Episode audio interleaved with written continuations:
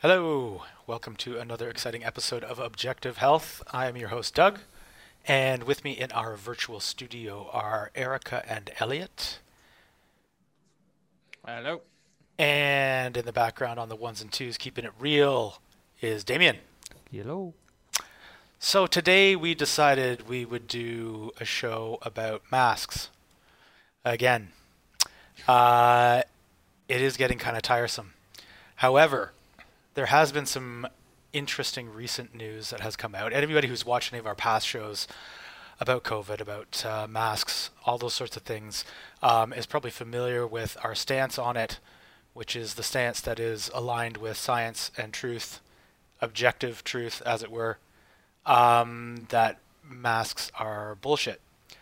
So, um, and in fact, actually, I'll mention this. If you if you do have the chance, you should listen to our show with uh, Denis Rancourt because he was excellent and uh, really broke down a lot of the science on the masks, um, as well as other things about the the pandemic in general. So if you do have a chance, you should go check out our past show on that. Um, but yeah, um, recently, I mean, I guess the big news. Um, which I might throw off my co-hosts here because it's not the first article that we were going to talk about, but um, there was an article on the Federalist um, called "CDC finds overwhelming majority of people getting co- coronavirus wore masks," um, and I think that this is kind of the biggest news because it was a big study by the Centers for Disease Control in the U.S. Um, it was released in September, and they compared 154 case patients who tested positive for COVID 19 to a control group of 160 participants from the same healthcare facility who were symptomatic but tested negative. And over 70% of the case patients were contaminated with the virus and fell ill despite always wearing a mask. So, yeah, I mean, what more do you really need, guys? Like 70% of the people who came down with COVID always wore a mask. Yeah. Um, I mean, it's if if it's true, then uh, then it very much flies in the face of everything that we're told about the importance of masks and how mm-hmm. they can maintain someone's safety against the virus. Now, I, I just, you know, guess kind of being devil's advocate here to some extent. Uh oh is that no is that you know this kind of study it's you know the question is how many of these people were like were genuinely telling the truth with regard to whether they wore yeah. masks right because if they're if they're meant to wear masks and they are given a questionnaire as to whether they have worn masks then you know the kind of authoritarian type um drives personality type kind of thing might be more likely to say that they have worn a mask even if they don't right? If someone is presented mm-hmm. with a kind of questionnaire then oftentimes they the way that they present the their information is usually a little bit skewed. It's not always yeah that's that's the case with nutrition research anyway right? For so sure. you ask someone their diet over the past kind of two months and they will always overestimate the healthy foods and mm-hmm. underestimate the bad foods. So, you know, even if it's not 100% correct, and even if they didn't wear a mask all the time, um, there's a high likelihood that many of them probably still did wear a mask, right? And even if they didn't wear it as much as they say that they did, they were still probably mask wearers. And so, yeah. what that very See, much would indicate is, yeah. Yeah, and I mean, because the fact of the matter is that this is probably a relatively good indication of how people are wearing masks. Like, regardless of whether or not they were being 100% truthful in how often they were wearing masks, it probably is a good indication of even the people who are kind of vociferously mask wearing. This would be probably how they wear masks. So even if like what I'm saying, what I'm basically saying is that the people who said that they always wear masks are probably wearing them as much as people who do always wear masks, always being in quotes, um, wear them. I don't know if that's coming across properly. I guess what I, what I'm trying to say is that anybody who would say I always wear a mask, they the people Okay, in the study who said that would reflect the people out in the world who say that they always wear a mask. So what it's basically showing is regardless of whether the people are um, you know wearing them correctly and everything like that, that is how people are wearing them. So the way that society is wearing masks is what is what is reflected in the study. I guess that's what I'm I'm trying to say.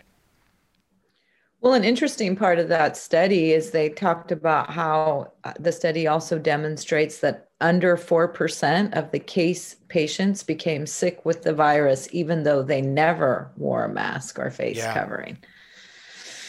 Yeah. I mean, is anybody really surprised by the the results of this? Like, assuming, as you're saying, Elliot, assuming that it's actually true, um, are we surprised by it? Like, of all the number of shows that we've done that has have shown that masks are really completely ineffective, like that the size of the particles that they're trying to, to stop, like the aerosolized particles of um, viruses, get through those masks no problem. Like absolutely no problem. The only thing that those masks can stop are like big globs of spit, essentially, which is not the main way that COVID is, is traveling. You know, in the, in, uh, a, a Mercola article um, that was called "What Will It Take for Masks and Face Shields to End," um, he was going through um, the the way like you know how how these masks um, how effective these masks are essentially and what he said was that SARS-CoV-2 has a diameter between 0.06 and 0.14 microns. Um, and they can filter particles as small as 0.3 microns. And just trying to find where it says actually how big um, I can't find it now. The, the the point being that SARS-CoV-2 is actually smaller than that. And sorry, I read that wrong. Okay, what it is is that SARS-CoV-2 has a diameter of 0.06 and 0.14 microns, whereas the mask can only stop things 0.3 microns or larger. So it is, you know, orders of magnitude smaller. So it can get through no problem. And the other thing is that the um, like first of all, the World Health Organization has said that they said a, put out a guidance memo that said that uh, there is no direct evidence from studies on COVID-19 and in healthy people in the community on the effectiveness of universal masking of healthy people in the community to prevent infection with respiratory viruses, including COVID-19. So you've got it directly from the the WHO there. Yeah, the CDC published a similar paper. hmm Our systematic review found no significant effect of face masks on the transmission of laboratory confirmed influenza. Yeah, and And I think we reported on that back in March. I feel Mm. like we were quoting. I think the most surprising thing about the uh, article that you're talking about from the Federalist uh, is the fact that the CDC actually came out and said this. I, th- I was more surprised Yeah. by that than anything. Yeah, totally. And speaking of the CDC, they were uh, uh, more on that in that uh, Mercola article. Actually, they um, talk about how uh, the CDC actually had up on their website that on their there, there's a section of their website called "How COVID-19 Spreads," and that page mentioned aerosol transmission. So that basically means these tiny, tiny micro particles. That's like they said on that page that this is thought to be the main way the virus spreads. And then all of a sudden, one day, that disappeared from their website. Because it also said on that page that viruses in uh, uh, aerosolized form can f- travel farther than six feet. You know, and that's And the whole. Masks, masks do not pr- protect against that. Exactly. Exactly. So why did all of a sudden this information disappear from their webpage? Gee, I wonder. Because then it would mean that masks are 100% useless. And so is uh, so is the six foot distance and what uh, what is it one meter 1.5 meters um, Yeah. it's just that, that those those precautions are entirely useless. So instead of saying, "Oh, guys, we made a mistake. Don't bother wearing masks. Don't bother with the uh, six foot distance rule because they don't make a difference," they just removed it from their website. Good job, guys. Yeah, there's there's a there's a very good video um, and it's I think they're using using like a special kind of camera. They're using these models. Um, I can't remember exactly what kind of like particles it is, but they've got a way of basically measure, measuring the aerosols that, that, that come out. And, and what they're doing is they're looking at the face shields and they're looking at this kind of standard masks that ordinary people would wear. Um, and what they show is that after one exhalation, just one exhalation, you've got this very, very gradual dispersion of these aerosols traveling across the entire room, right? These masks, these uh, these uh, these these face shields, they're, they're doing they're doing absolutely nothing. Um, and it's one thing to read kind of the science behind that and say, oh, okay, well, this micron and that micron and all of that kind of stuff theoretically, but then actually seeing it mm-hmm. on on video is, is something else as well. It's something else entirely because you can you can see that actually these things are doing no good whatsoever. They do not protect against viruses. They do not protect against these kinds of things. Um, and that's probably really the main reason why whether the people in that in that most recent study whether they were being 100% truthful or not it doesn't really matter. Exactly. Because we know that that is the truth and that actually many of the people who do get the virus in fact i would not be surprised and i think that this is what the research will probably show is that people who wear masks are more likely to get the virus right? Is that they're more likely not only to get the virus but actually more likely to get many other kinds of infections and probably diseases, right? Mm-hmm. Because when we look at what they're fundamentally doing, not only are you not protecting against uh, getting a virus or spreading a virus, but what you're also doing is you're preventing your body's own ability to get rid of viral particles, to get rid of bacteria, to get rid of potentially infectious agents mm. through the lungs, through the nasal cavity, etc. Um, and when you do block that, then, or because you're reducing kind of the oxygen flow and the and the um, the airflow, you are inevitably rebreathing those things in.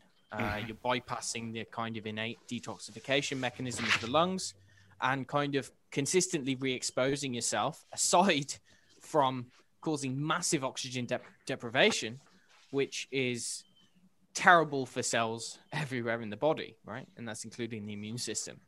So, yeah. Yeah. I mean, the fact that those aerosol particles can stay in the air, just floating around for hours, apparently, it's kind of like. It's just all these measures that they're putting in place to try and mitigate exposure are nonsense. Just absolute nonsense. There is no mitigating exposure you are going to get exposed. And when you look at how virulent and deadly this COVID is, that is to say, not at all, you realize that it doesn't matter. Like the idea of mitigating exposure is nonsense, but the act that the idea that you have to actually try to do that if you are a normal, healthy person is also nonsense. So the whole thing from the ground up is just complete stupidity. Mm-hmm. Yeah, looking at the the infection rates, I mean, it will probably there'll be more and more studies coming out over the next couple of months, over the next year or so, which might even demonstrate a lower kind of mortality rate. But um, from a study, we've probably discussed it already on one of the shows, but a study which was published in September 2nd uh, of this year in the Annals of Internal Medicine uh, was looking at the fatality rate or the fatality, for instance, the ratio between how many people get it and then how many people actually die from the infection. Mm. Um, and the last estimate, or based on the data that they had at the start of September, the fatality ratio was 0.26%. Right. It's less than 1%. Less than 1%. Now, for those younger than 40, right? For those younger than 40, which is, you think about it, most of the workforce, right? A lot of the workforce, a lot of the people who are going out day to day, who are going, who are going to work a job, who are doing all these kind of activities, generally around the age of 40, below 40, right? And so the infection fatality ratio is 0.01%. 0.01%. Okay. Now, those over the age of 60, which is the minority, right? Those over the age of 60, the fatality ratio is 1.71%. All right. So if you compare that to influenza, that's 0.8%. So technically, if you're over 60, then getting COVID um, might be a little bit more dangerous, slightly, slightly more dangerous, right? Than getting kind of a typical flu. Um, I would imagine maybe one of the, well, I'm, I'm not sure what that is, but either way, for the large majority of people, it's less than 1%. It's, it's way safer than getting getting influenza, right? Yeah. And yet, no one shuts down countries for influenza. No one makes you wear masks for influenza. Um, so it would seem at this point, with all of this information that's come out, I mean, even you've got big organizations, international bodies, you've got the CDC come out and say, okay, so uh, you know these these things don't really work. Then the question is, why are we still being forced to play along? Is this got has this got anything to do with health at this point? I mean, did it ever have anything to do with health? That's a real question that we need to be asking. And if no one's asking that at the moment, then I don't know if there's much hope for those people. You know, will they ever be able to to to see things as as they are, or a little bit more objectively? Because you know, as we've been talking about since March, um, this thing has been a farce the whole way through, but now it's just even more clear. It's just even the picture is pretty perfect at this moment that this is not about the public health crisis mm-hmm. that we're led to believe it is. There is no public health crisis. Question is, what is it about? Preparing you for vaccination warp speed. I think that's true. I think that's true. And I think that they even like, you know, the fact it this makes me think that maybe we're like playing into their hands to a certain extent because I think they actually like this kind of pushback that they get as long as it's in a controllable manner or like in a small enough manner if there's enough people out there complaining about the masks and causing a ruckus about the masks I think it's going to push more people, and what they're at least I think what they're anticipating is that it's going to push more people towards the vaccine. Like there, mm-hmm. people are mm-hmm. just getting so like, oh god, these stupid masks, they don't even work. This is so stupid. That once the alternative of the vaccine, it's like, hey, everybody, come get the vaccine because then you don't have to wear those stupid masks anymore. They'll probably get more people on board going, oh, thank God, I don't have to bother with this stupid mask anymore. i am just going to go get vaccinated. Wouldn't mm. surprise me if that's their their thinking on it anyway. Well, uh, one thing that Rancourt did say in the interview that you did with them, Doug, was that it's inducing psychological stress. And, you know, Elliot, maybe you could speak more to about what happens to the immune system when you're chronically stressed. And so, especially if you're living in a state or a country where you have to wear it all the time to keep your job or to travel, whether it's the subway or public transportation or grocery shopping or doctor or whatever, you know, s- slowly but surely it's wearing away on people's psyche. So the CDC comes out and they say, well, it doesn't really do anything, but you're like, I got to wear it anyway because it's a mandate. And, uh, you know, certain states are much more intense and enforcing of these mandates, and others not so much. So I'm in the South and they really love their freedom in the South. And hmm. so there are mandates uh, in the community that I work. You know, you can't walk on the sidewalk without it. At one point, it was said that the police would be enforcing that. Uh, that turns out to not be true. The police cannot enforce that, you know. Uh, but there are police on the streets walking around again to cause psychological stress. So you see a police officer, you know it's a state mandate, you think, oh shit, I don't have my mask, you know what I mean? And then you're stressed out about it, even though you know it doesn't work. So I think it's a mind trip that is happening too like you said, to lead to the inevitability of, well, I won't have to be stressed about getting a ticket or getting cited if I just get the vaccine. you know uh, what that even means we've speculated but uh, how they can tell you know uh, did you get it did you not get it uh, maybe you have like a badge i don't know but uh, you know so Energy passport. yeah um so some places are much more intense about it. I know flying it's pretty much you can't fly without the mask. And uh, i think uh, american airlines recently said well if you don't want to wear the mask on the plane you'll never fly with us again. So you know what i mean? Which means that they're probably documenting people for sure. You know what i mean? So i don't know. It's it's a, it's really getting into that territory of messing with people's psychological state i think Yeah. And I think like, you know, you mentioned the immune system, and one thing I was thinking on a past show we did about um, the unintended consequences of the lockdown. I think that's what it was called, or something like that. Um, one thing we talked about in that show was how there was a, currently a study happening to see if current they're going to watch current babies, babies who have been born uh, close to or during the lockdown. excuse me, to see if they develop more allergies because they're going to be growing up in a very sterile environment, you know, with all the hand sanitizer and the scrubbing everything down, you know, killing off any microbes, that kind of thing.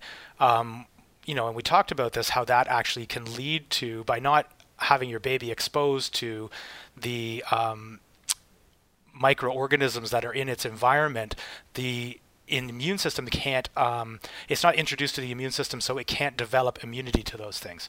You're interfering with the uh, the infant's ability to distinguish self from not self. Well i'm thinking that the masks are doing the same thing right? I mean the masks do they are bs in the fact that they don't really um, you know um, filter out viruses but there's lots of things in the environment that probably are larger um, that it is filtering out like bacteria, for one thing. And these are all things that if um, we as individuals are wearing these masks, not just infants and children, but even adults as well, you are cutting yourself off from that connection to your environment. It's almost like being like a bubble boy or something like that. It's putting yourself into this um, this cage essentially, where you're not in contact with the environment. And you know, we don't know how much how important that really is. I mean, science is discovering more and more how important it is, how your body is in constant communication with the environment. So if you're cutting off part of the information that your body is receiving from the environment, that is detrimental to you, for sure. The immune system is one way. There may be others that we don't even know about. Yeah, indeed. Um, there's so many potential things that could go wrong in this Mhm. story, right? And it seems like anyone who even thinks to ask that question is um, is labeled as a, a science denier. Mm-hmm. It's like what they do to anyone who who questions the man-made theory of global warming. You know, slap them Mhm. with a, a label, climate denier. Whereas anyone who questions the um, the the safety of masks, rightly so, and it shouldn't even be questioned. Is there's a quite an abundance of scientific evidence showing that these things are they have many, many, many detrimental side uh, consequences, physiologically speaking. Um, they are kind of being labeled as science deniers, even even world round world renowned kind of experts Mm-hmm. people who specialize in the field of neurophysiology, for instance, you know, like neurologists, anyone who uh, genuinely knows about the effects of oxygen deprivation on the brain, Mhm. probably at a much deeper level than the large majority of, uh, of anyone else. They, they, this is their, their medical speciality. Um, even world renowned um, kind of uh, neurologists are talking about this. There was a one article on SOTT and um, an interview which had been translated with a world renowned neurologist. Her name was Margareta Griesz Brisson. I think that's how you pronounce her name.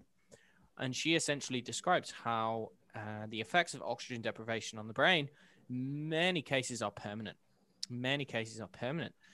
And how this is particularly detrimental for children and adolescents. Um, and this there's kind of a variety of reasons for this. One of the reasons is because the brain activity is kind of the brain is operating at a higher rate, right, in in the young.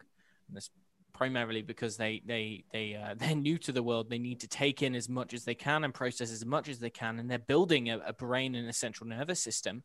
They're constantly forming new neural connections and things, and how the effects of oxygen deprivation on um, on that kind of brain development, this could or can be, according to her, uh, is is permanent and it cannot be reversed in the way that it can in a fully formed adult's brain. Now, even in a fully formed adult's brain, if the oxygen deprivation goes on for a long enough period of time, then that is also irreversible. Um, and so, what she also speaks about is how ordinarily, so it, oxy- oxygen deprivation, hypoxia, hypercapnia, uh, excess of carbon dioxide, lack of oxygen.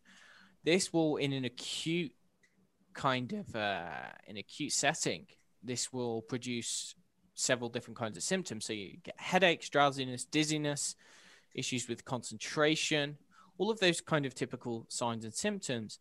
But when this goes on for a long period of time, when this becomes chronic, then those symptoms, those warning signs, they disappear.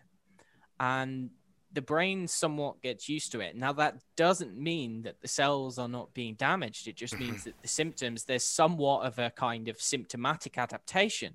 So, someone does not re- remain in this kind of physiologically stressed out state where they're aware that they are being oxygen deprived. Their brain cells are still aware, their brain cells are still affected by this. And so, what this is doing, I mean, just from a, a very, very, very basic standpoint, is that when cells don't have enough oxygen, they cannot they can no longer generate energy in an efficient way. Okay, so they still need to make energy, but that becomes very much less efficient, and you end up with an increased amount of what are called reactive oxygen species. And these are basically reactive molecules which go around stealing electrons of other molecules. And when they steal electro- uh, electrons, these are referred to as free radicals. Now, when a molecule in the body, in the brain, in in kind of biochemistry when a molecule has its electron uh, ripped apart from it, then generally that changes the function of that molecule.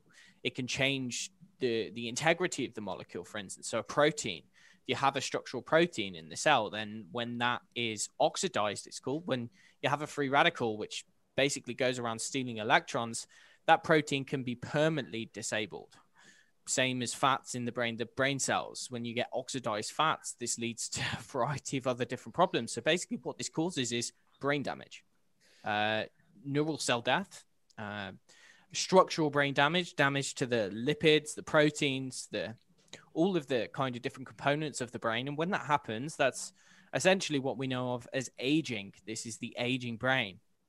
Um, this in in severe cases, this will lead to things like Alzheimer's or dementia or memory loss, neurological dysfunction, multiple sclerosis, all of this other kind of stuff.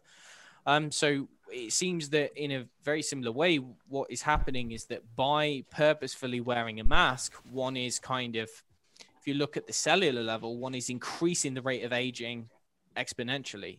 Mm-hmm. Um, and you might end up with a situation where a 30 year old, if they wore a mask and they were oxygen deprived for a long, uh, kind of chronically for a long enough period of time, they could end up with the brain of an 80 year old, you know, by the time they were kind of early 30s. Yeah. Um, now, uh, oxygen deprivation, when it is acute and when it goes on for long enough, when it's severe enough, someone dies, right? So that's it's it's serious stuff, right? Your yeah. body needs oxygen. This is no small matter.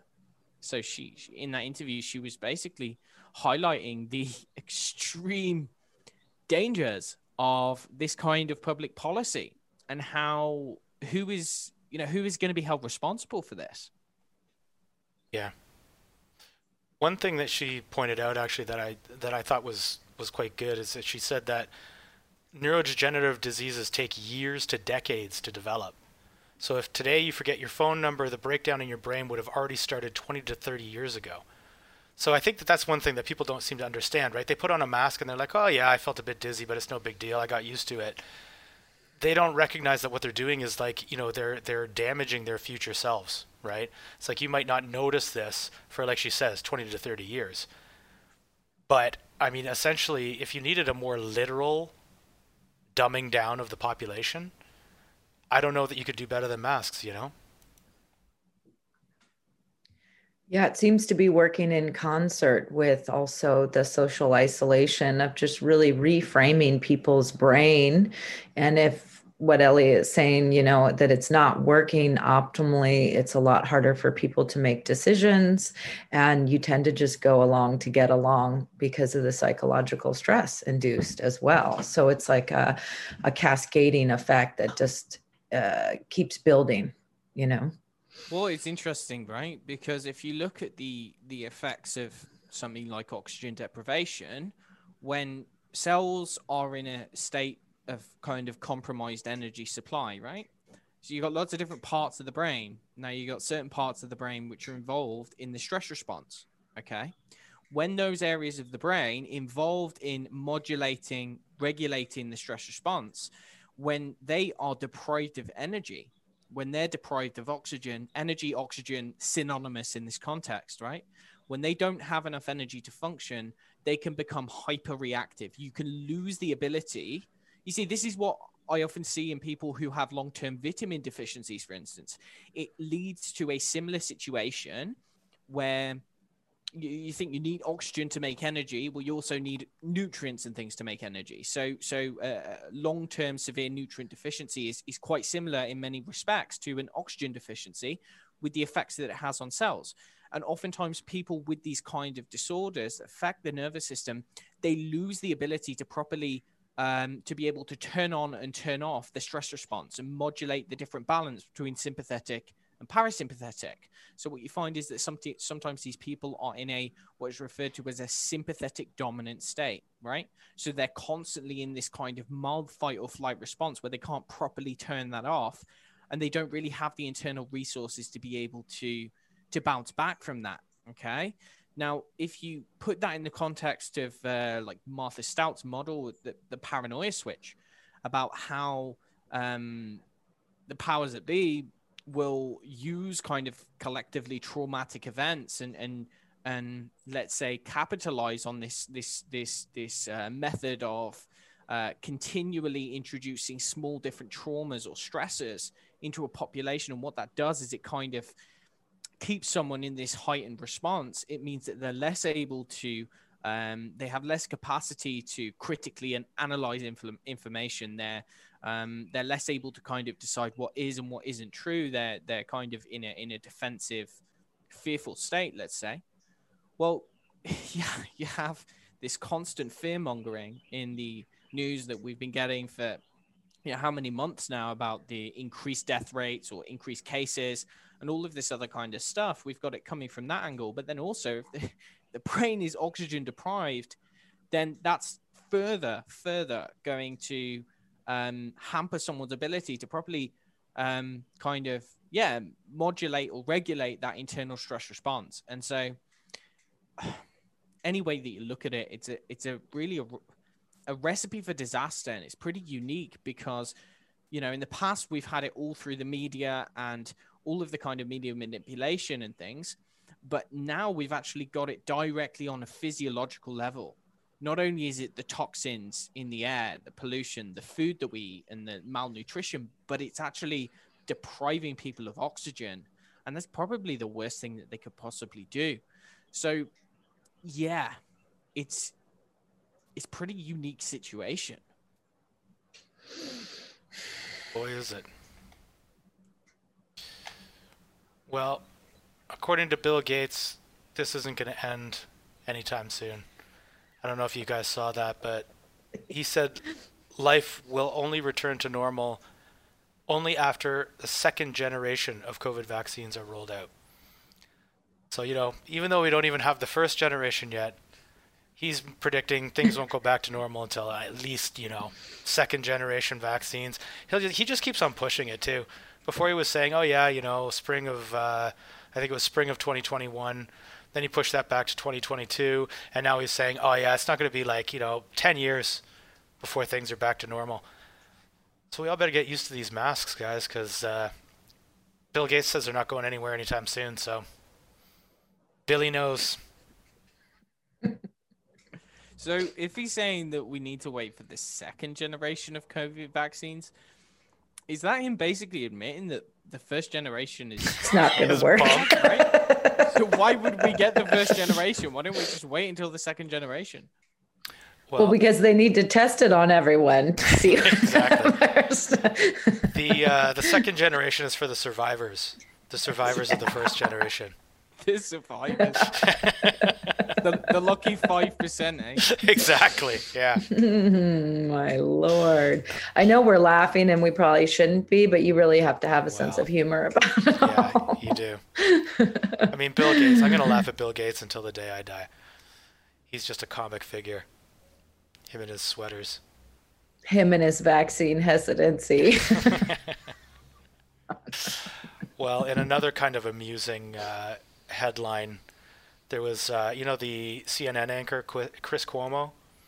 hmm Um, so apparently, the uh, um, the Gateway Pundit, which is a conservative uh, news outlet, um, dug up uh, a letter that was sent to him by his uh, property manager that threatened him with a fine if he continues to walk through uh, his property without a face mask on. And this is a guy, I mean, I don't know how many people out there are familiar with Chris, Chris Cuomo. I don't think I've ever actually watched him, but apparently he is a guy who is constantly harping on about the masks on CNN. So they dig up this uh, this letter from the property manager says that, hey, buddy, if you keep on not wearing a mask on the property, you're going to get a fine. Yeah, there's the letter there. Damien just pulled it up. I don't know if you can read that or not, but it's pretty amusing. Just goes to show that these elite, um, you know, they're it's it's all a game, right? It's all completely a game. They go on the air. do as I say, thing. not as I do. Exactly. Exactly. Yeah. Oh, and there's one more image. Damien, you want to show it? I think it's from the UK. Um, if you guys know if that's correct or not. Uh, uh, it's a public sign, what like at a bus stop or something. Uh, yeah. Which one are you? Guilt tripping people. Yeah, totally. What it's all about. Yeah, there's even a new term called a mask hole. Somebody who won't wear a mask. They're being a mask hole. That's cool. That's so stupid. you know, I was pretty pissed off when they, um, uh, what would you call it? Co-opted the COVIDiot title. Like when when that mm-hmm. first came out, when we were calling people COVIDiots, they were the people who believed in the COVID nonsense. And then they kind of co-opted it and said, no, it's the people who don't believe the COVID stuff. They're the COVIDiots. And that's how it ended up. I was like, aw, they stole our term. Yeah. The memes are entertaining for sure. Yeah, I think that's what 2020 is going to be known for. the memes.